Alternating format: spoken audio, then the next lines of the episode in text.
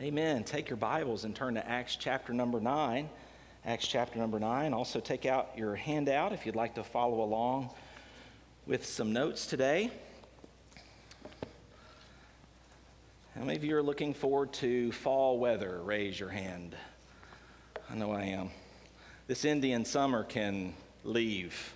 I want fall weather. I want cool mornings, dry weather. How many of you are thankful that? Humidity is not forever. Man, it's been rough. Anyway, we're continuing our study today in Acts chapter number 9. The title of this series is Revitalize a Church Health Checkup.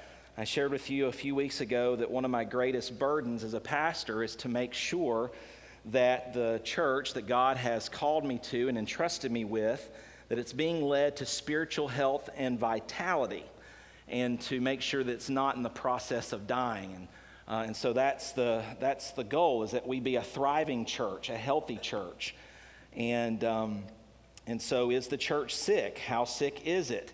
Uh, a book I shared with you a couple of weeks ago, and many of you have already given feedback to me, is this book entitled Autopsy of a Deceased Church. And out of all the research that Thom Rainer has done in researching churches, he said that only about 10% of churches in America would be considered healthy. And you might say, well, what does the word healthy mean? Well, read the book and find out how he defines that. And he says that 80% fall into either the symptoms of sickness or the very sick category, and then 10% of churches are dying. And so uh, many of you have already read this book and you've given me some great feedback. I'm so thankful for that. That is such an encouragement to a, to a pastor that, that you would invest those one or two hours that it probably took you to read this, maybe longer to uh, read the book and to then give me feedback on it, to, to share with me where, where you think we're strong, but also where you think that we're showing signs and symptoms of sickness. And how many of you know that um, sometimes when you get sick, you try to tackle it with home remedies? How many of you fall into the home remedy camp and you try to beat your sickness with grandma's, uh, you know, secret recipe. I better be careful saying secret recipe. That could be taken to something else. But anyway, if you've watched The Waltons. But anyway, um, some of y'all have watched The Waltons. What I mean is like medicinal rep, uh, uh, things, you know, rub a little. Uh, when I used to have aches and pains in my body, grandmom would tell me to rub a little WD 40 on it. Like, how is that supposed to work for anything? Anyway, um, but how many of us know that sooner or later you can try the home remedies, but sooner or later, you got to get to a doctor. You have to get some outside professional help to help you sh- to help show you where you're sick and how to best treat that. And so here in this series in, in September, we're, again, we're calling it Revitalize, a church health checkup, and just asking ourselves the questions what are, what are the symptoms of sickness? What are the signs of health? Uh, how can we grow more effective together as a body? We said in week one that this is a matter of stewardship. God has called us together and equipped it and gifted us these amazing resources, this amazing moment of opportunity to speak the truth of the gospel into our culture. How many of you are excited about that opportunity? I'm excited about that opportunity. I've never been more excited in all my life. You might say, but Pastor, did you see the news this week? It seems like the days are darker. Great. The darker the days, the brighter the light shines. Amen. yeah, the brighter the light shines. You know what? What a contrast between light and darkness. And so we get to shine His truth into a culture that, yes, is getting darker, but what an opportunity to cast the gospel against that background and show people the difference that the gospel makes, that a relationship with God makes. And so we are called to be faithful stewards of this, and, and we want to be faithful. And we said that faithfulness really is, is also fruitfulness. And so that was week one. Week two, last week, we looked at this phrase, one another. And we said that a church that is healthy and thriving is a church that understands the value and the vitality of the phrase one another. And again, you gave me great feedback. Kim Vickery, thank you so much for the feedback that you gave on Facebook this week about this message and your desire to grow deeper in relationships with one another. And so that's going to be a focus of our church moving forward and how we can build one another up and encourage one another. This week, we're looking at a sermon entitled Five Signs of a Healthy Church from Acts chapter 9. So let's look there in Acts chapter 9, verses 26 through 21. It says in verse 26 And when Saul was come to Jerusalem, he essayed to join himself to the disciples, but they were all afraid of him and believed not that he was a disciple. If you know the story, Saul was not a Christian for many years. In fact, he was killing Christians. And so when they heard, when the early church heard that Saul had gotten saved, they're like, yeah, right. That's just a ploy you're using to try to get into the churches to find out who's really a believer so you can go later and arrest them and kill them. And so, so the church was very suspicious. It would be like Osama bin Laden getting saved and coming to our church next week. We'd be like, yeah, right. That's really the same parallel that, uh, that we could liken this to. So the church was suspicious. But look at verse 27 but Barnabas. Oh, do you know what a healthy church is full of? Barnabases. it's full of Barnabases. Yeah. But Barnabas took him and brought him to the apostles and declared unto them how he had seen the Lord in the way and that he had spoken to him and how he had preached boldly at Damascus in the name of Jesus. And he was with them, coming in and going out. And he spake boldly in the name of the Lord Jesus and disputed against the Grecians, but they went out, went about to slay him. Which when the brethren knew, they brought him down to Caesarea and sent him forth to Tarsus. Now look at verse 31. That's our key focus this morning. Verse 31 Then had the churches rest throughout all Judea and Galilee and Samaria, and were edified and walking in the fear of the Lord and in the comfort of the Holy Ghost were multiplied. Father, I pray that you would bless this study today in your word and that as a result we would be healthier as a church family. And Father, I pray that through this sermon today, that you would stir our hearts by your spirit with the desire to want to be healthy. Sometimes we've been unhealthy for so long that health is painful at first health is not normal at first. And so, Father, I pray that today you would stir us, challenge us, exhort us, encourage us, equip us by your word through the power of your spirit. We ask these things in Jesus' name and for his sake. All God's people said, Amen. Several years ago, I was at the home of one of our church families enjoying some, what good Baptist pastors do, food and fellowship. Can I get an amen? I was enjoying some food and fellowship, and all of a sudden, I got overheated and I got very uh, sweaty. I, I began to perspire profusely. At that point, a wise brother in the Lord named George Bowers looked at me and said, Pastor, you might need to take your blood pressure reading. And on his advice and counsel, I did that. I took my blood pressure and found out, uh oh, my numbers were really high. Now, I should have been aware of that. I come from a high strung family. Blood pressure issues on both sides of the family tree, right, mama? Yeah, blood pressure issues. So I should have been looking at it. But what do they say about blood pressure? It's the silent killer. Because unless you're looking at the numbers, unless you're looking at those numbers on a regular basis, it can creep up on you and it can kill you. So, why is it so essential to regularly check all those numbers, those metrics? Because those numbers will give you a good indication of either how healthy you are or how healthy you ain't, all right? And so, in looking at our physical health, we often look at several numbers to help us gain a clearer picture of, of where we're at. Now, a lot of us don't like this number. A lot of us avoid this number. Can I get a witness? How many of you are like, ah, I'd rather not get that number? Can I, can I have a show of hands to confess? How many of you would rather not get this number? Um, yeah, yeah, we, sometimes we avoid numbers, but when you go to the doctor and you've got symptoms of sickness, what do they do?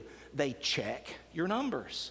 They look at blood pressure, they look at temperature, they look at uh, uh, your weight, they look at blood sugar, they look at blood cholesterol numbers, and they run all those numbers as metrics to gain an idea of whether you're healthy or whether you're not healthy. Now, can numbers lie sometimes? Sure, they can.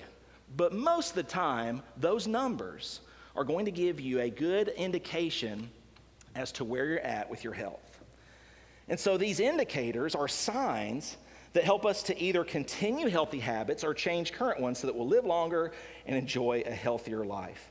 We know that the Bible refers to the church with this metaphor of a human body. And so the church is the body of Christ, and it can either be a healthy body or an unhealthy body.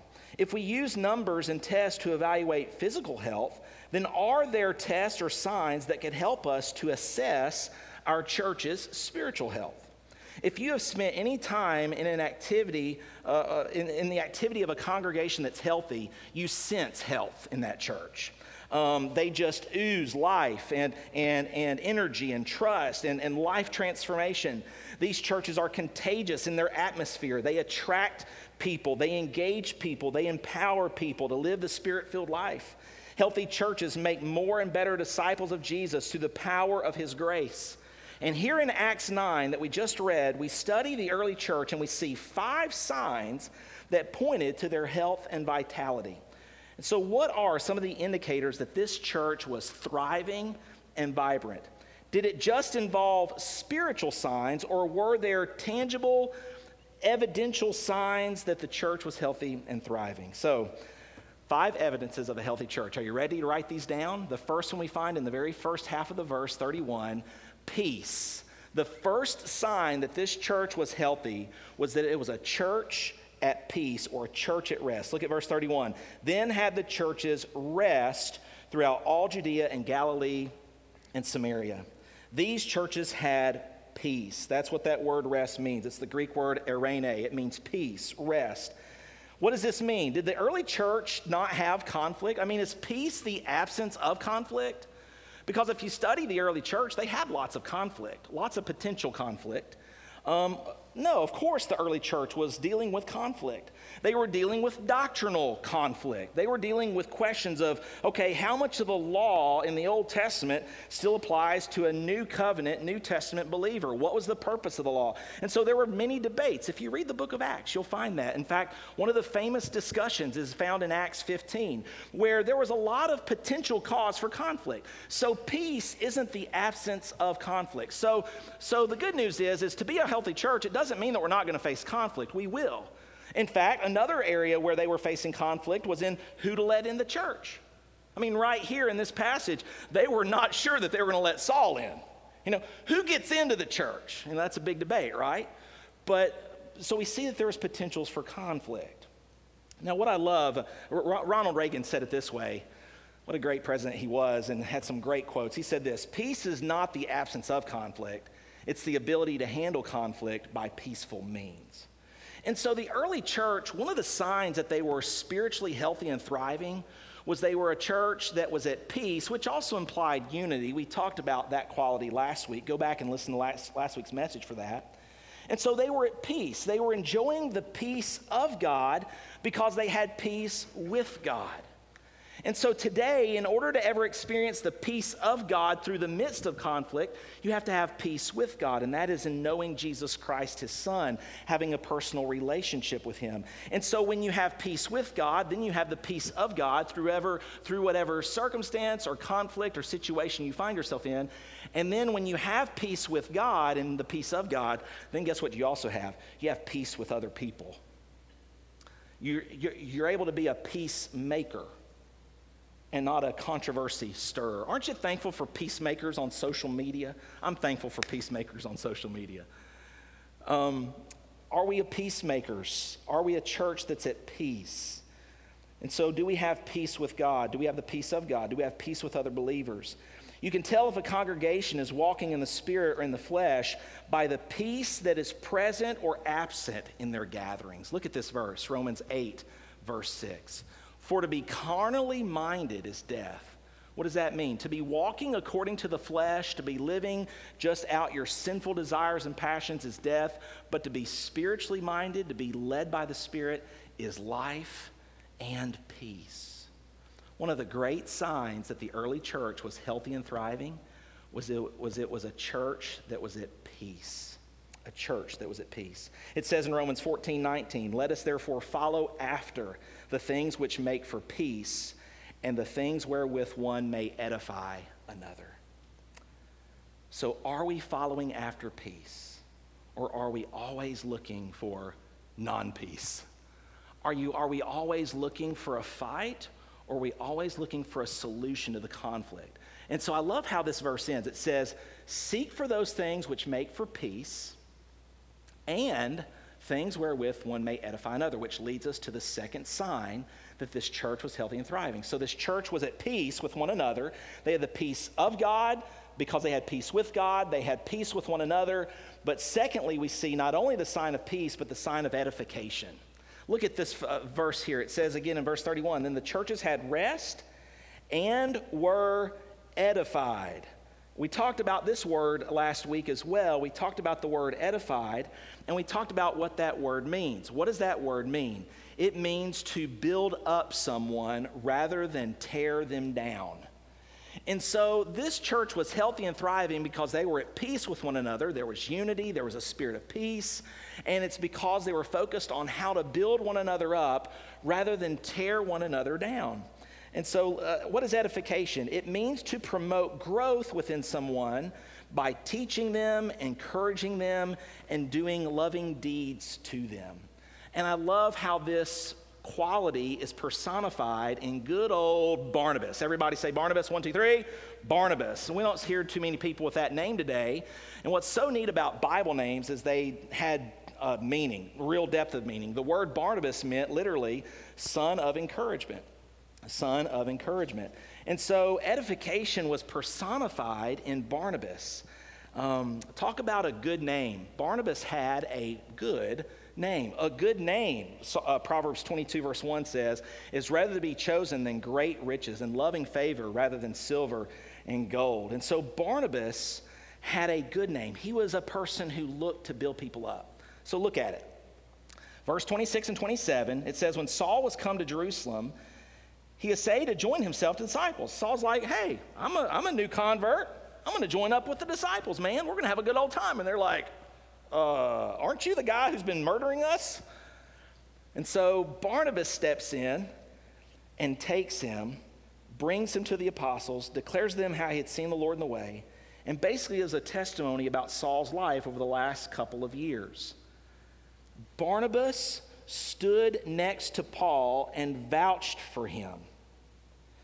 One of the signs of a church that is healthy and thriving is, we, is there are people who have the attitude of Barnabas. They don't have the attitude of a Diotrephes or a Euodias or a Syntyche. We'll look at those, those names here in a second. Barnabas had a good name. When people heard the name Barnabas, their, their first thoughts were, man, yeah, I can't wait to spend some time with him. I can't wait to be around him. He's always looking for the best in people. He's always looking for how he can help people grow to be better, more and better disciples of Jesus through the power of his saving and transforming grace. That was Barnabas's Barnabas's focus. He was an encourager, he was an edifier. That's the sign of a healthy church. Full of people who aren't just waiting for somebody to stumble and fall. No, no, no. They're there before that happens, and they're going to help people keep from falling by encouraging, speaking words of truth in moments of need. They're going to be there showing them the love of Christ. Barnabas had a good name. A good name is rather to be chosen than great riches and loving favor rather than silver and gold. He had a good name. There were some other people who didn't have a good name. Go ahead and put those list of names up there. So you got Barnabas, he's a good name. But if you know anything about these guys in the Bible in the New Testament, they aren't mentioned in a good light. Diotrephes, someone who is always looking to control the church, to control this. He wasn't a pastor, he wasn't on the leader. He was just a guy always looking for preeminence, always looking for the limelight.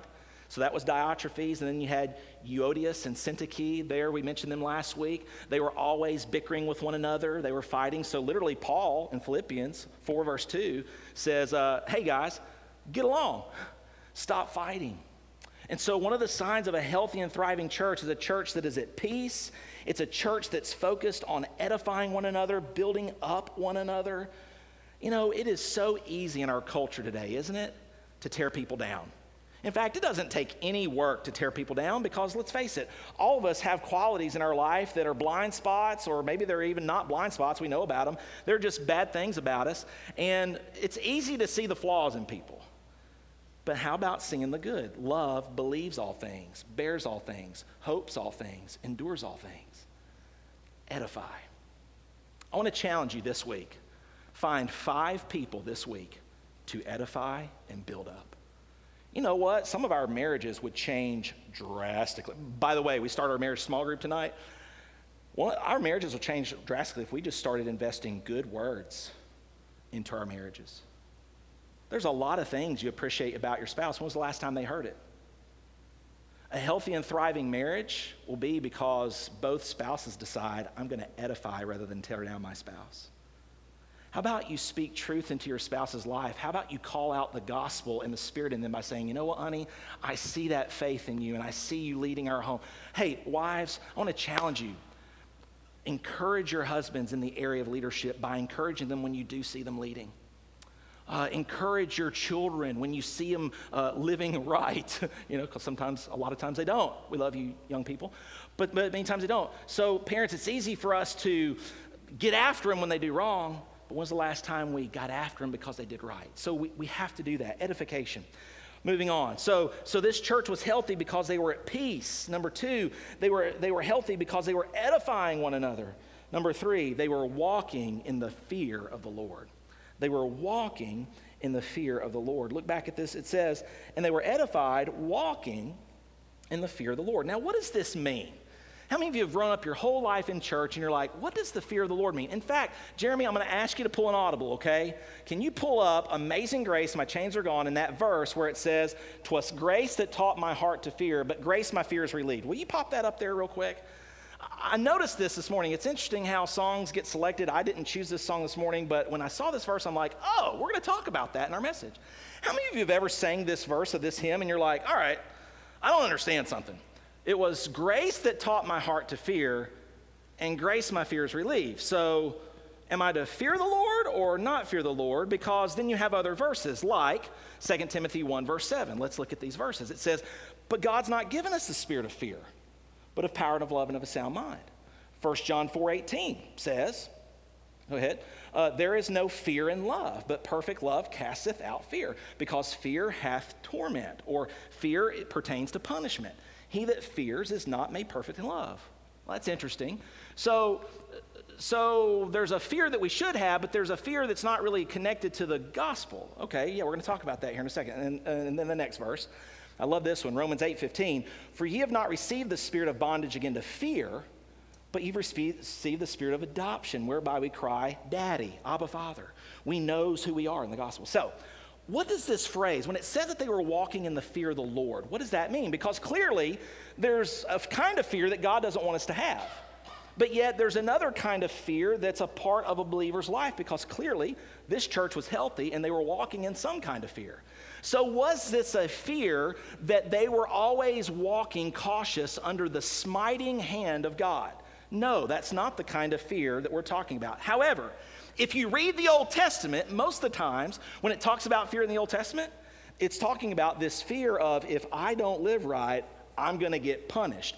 And thus, 1 John 4:18 says, fear pertains to judgment or to punishment. So walking in the fear of the Lord. This is important for us to understand because it shows whether we have a firm foundation and grasp on the gospel. So, what does the Bible mean when it says then to fear the Lord? Here's what it means, and here's a definition to give to you. To fear God is to worship Him, it's to give Him the reverence and honor that are due His name. This sort of fear has nothing to do with pain and punishment, but is a proper response to who got to a God who is holy, a God who is righteous, awesome, and good. I like how one writer said it about this New Testament fear of the Lord and the meaning of this phrase. He says, If you know God is your heavenly Father, then understand that the fear of the Lord, that phrase, is not cowering before his smiting hand, it's trembling before his eternal goodness.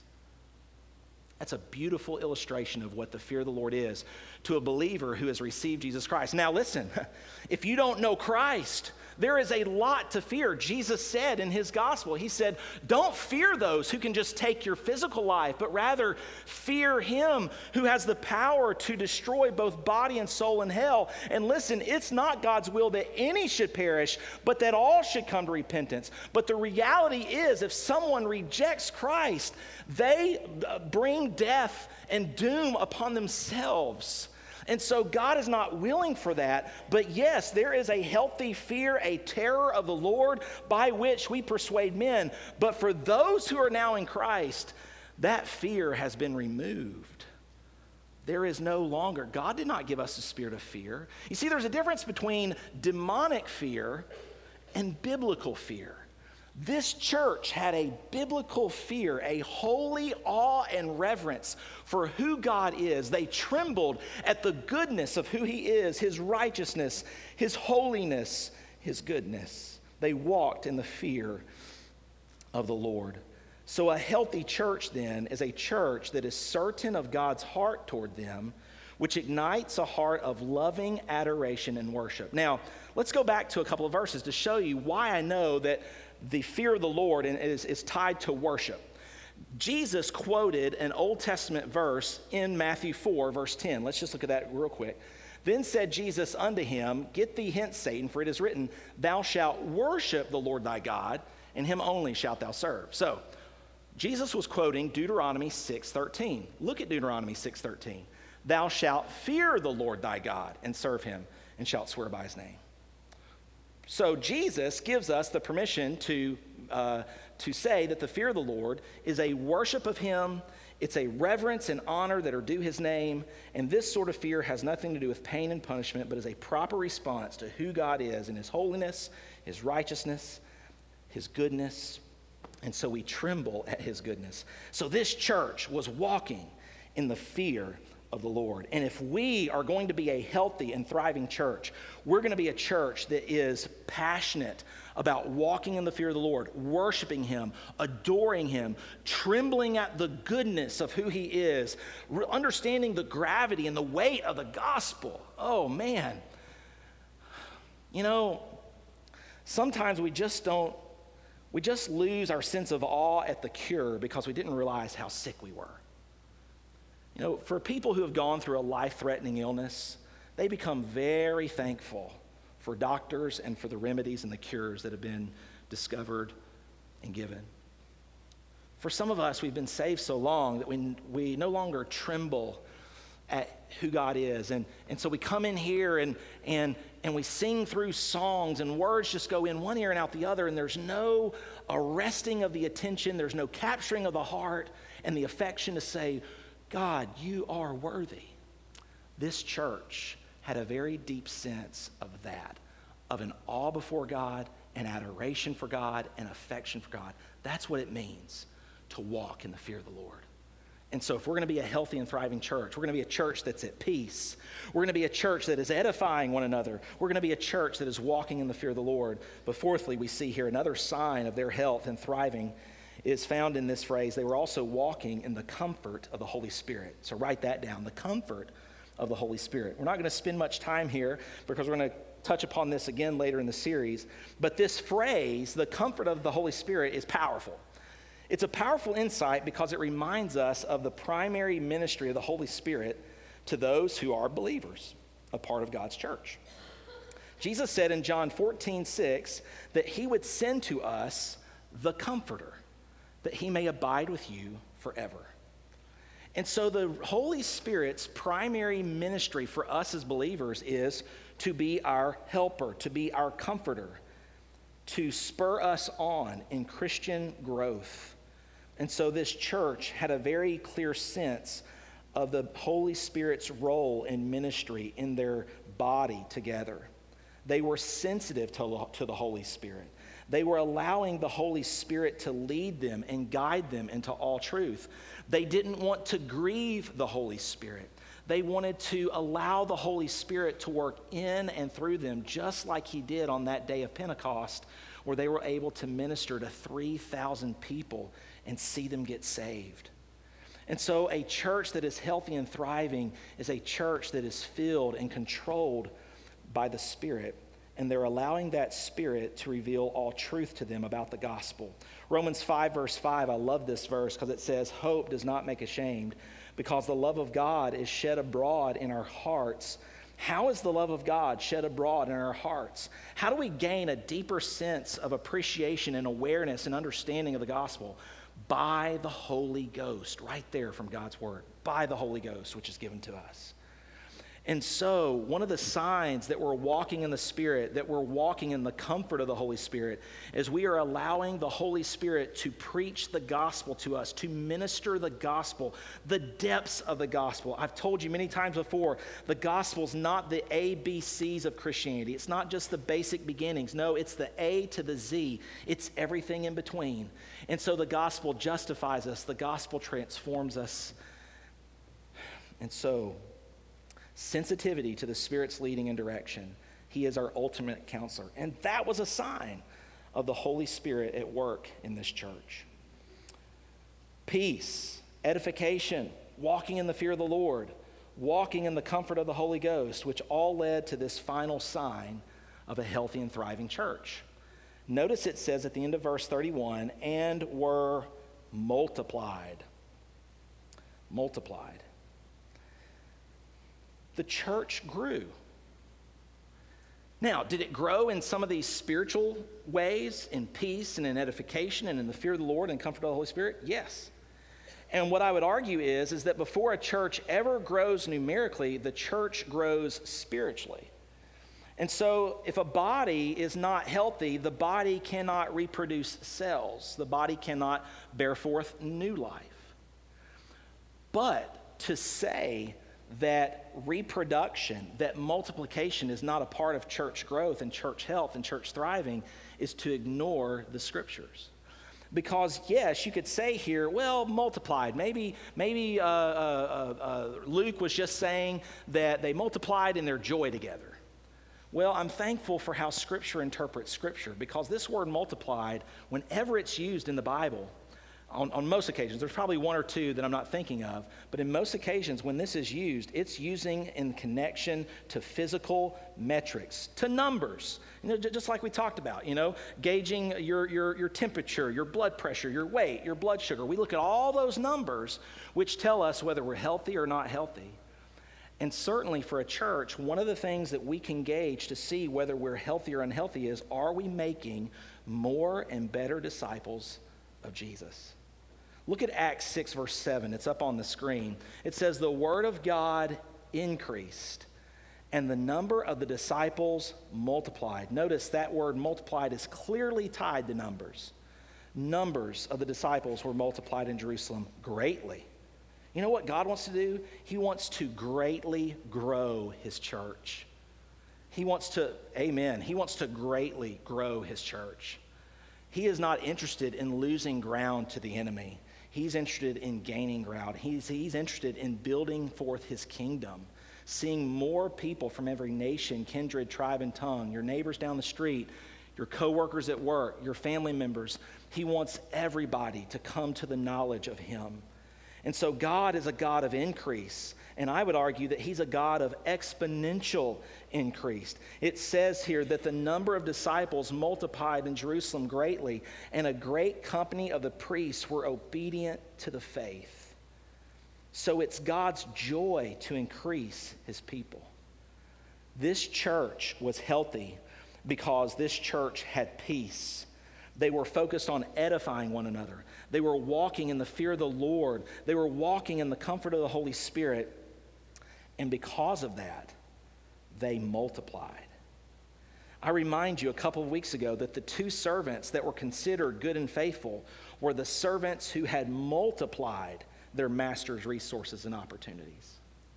And so that gets us to the scales, right? That gets us to the, to the weight scale, to the BP reader, to the temperature, to all those other things we use to measure numbers.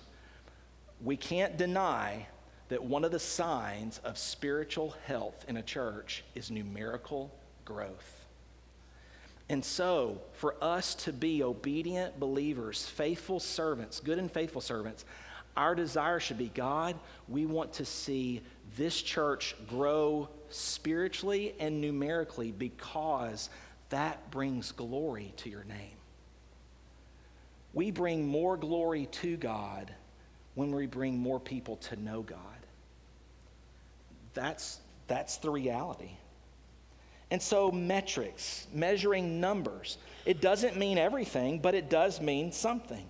As we said earlier, in rare instances, can numbers lie? Sure. Are there churches that are growing numerically that aren't healthy? Of course there are. Hey, you know what? Cancer grows rather rapidly. And so, just because things are growing numerically doesn't mean you're healthy. However, you can't say you're healthy for 10, 20, 30, 40, 50 years and never grow numerically. Do you see the difference? Do you see why this church multiplied? It's because they were focused on the gospel. They were living it out.